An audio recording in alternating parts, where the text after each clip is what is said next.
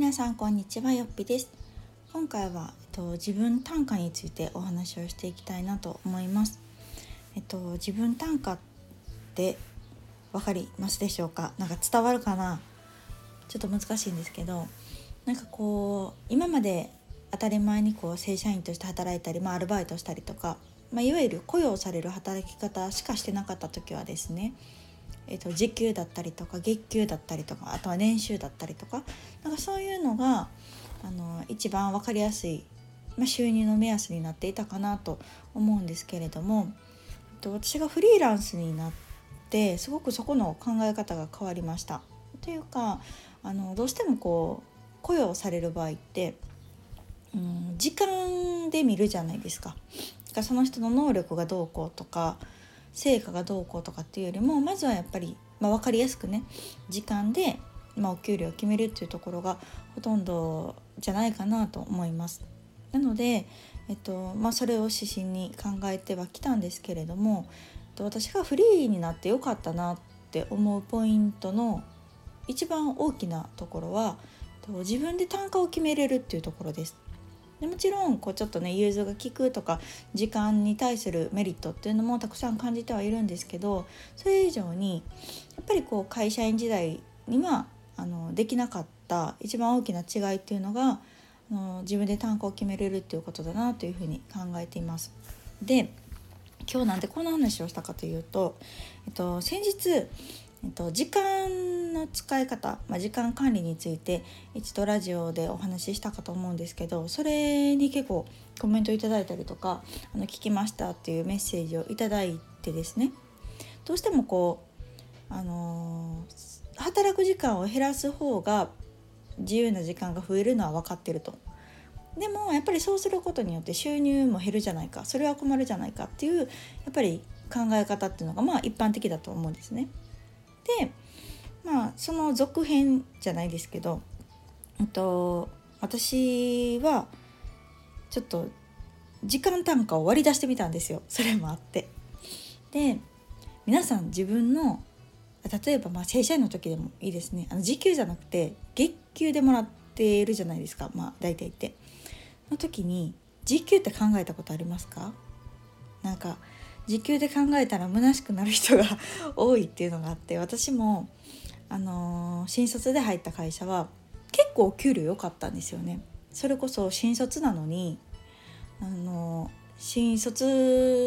的な新卒の子よりかは全然良かったし、ボーナスとかも普通に3桁とかもらってましたっていうぐらい結構恵まれてた、会社ではあったんですけど、でもその分労働時間も今振り返ってみるとめちゃめちゃ長かったんですよね。ので時給に換算すると、悪くはないけどめちゃめちゃいいわけでもないねっていうような感じでした。の割にハードに働いていたっていうのがあったので、なかなかこう毎月ね、月収でお給料もらうようになってくると、自分の時給って考えることって少なくなってくるかなと思うんですけど、今私もフリー、半分フリーと半分はパートという形にはなってるので、そのパートの方は時給なのでめちゃめちゃ分かりやすいんですよね。でもそのフリーの方の仕事の単価って、自分で決めることができるので、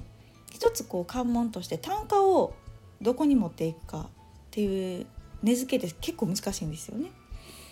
なんですけど、ある程度のこうラインを持って自分で提示をしていくっていうフリーの方がほとんどじゃないかなと思うのですが、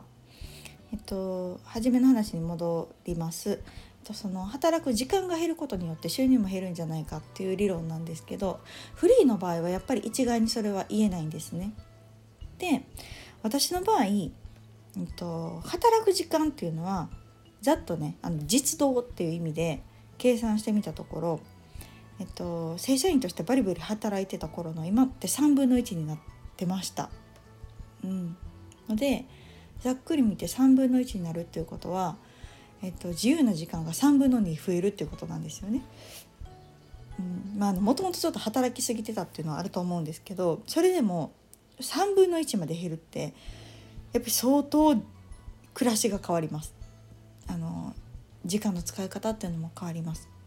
でじゃあ単価をどうしたかっていうと、これも割り出してみたところですね、だいたい鳴らして私は10倍ぐらいになってますね。時給で計算すると、これもめちゃめちゃ大きくって、働く時間は3分の1に減ってるのに単価が10倍に上がると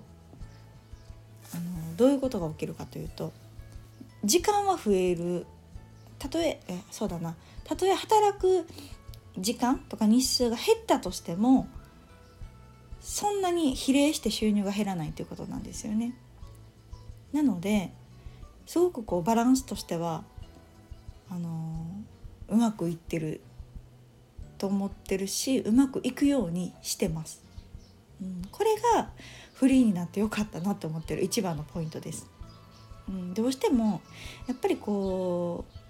用されている状態というか、もう時給とか月給が決まっている状態で時間を減らしたらそらお給料減りますよね。だって時間単位で見られてるし、時間単位で評価されてるから、それはもう仕方ない、絶対に比例することだと思うんですけど、やっぱりフリーの強みっていうのはそこで、自分の単価を自分で決められるので、やっぱり時間と比例しないっていうところですよね、なので総額で見ると私は実は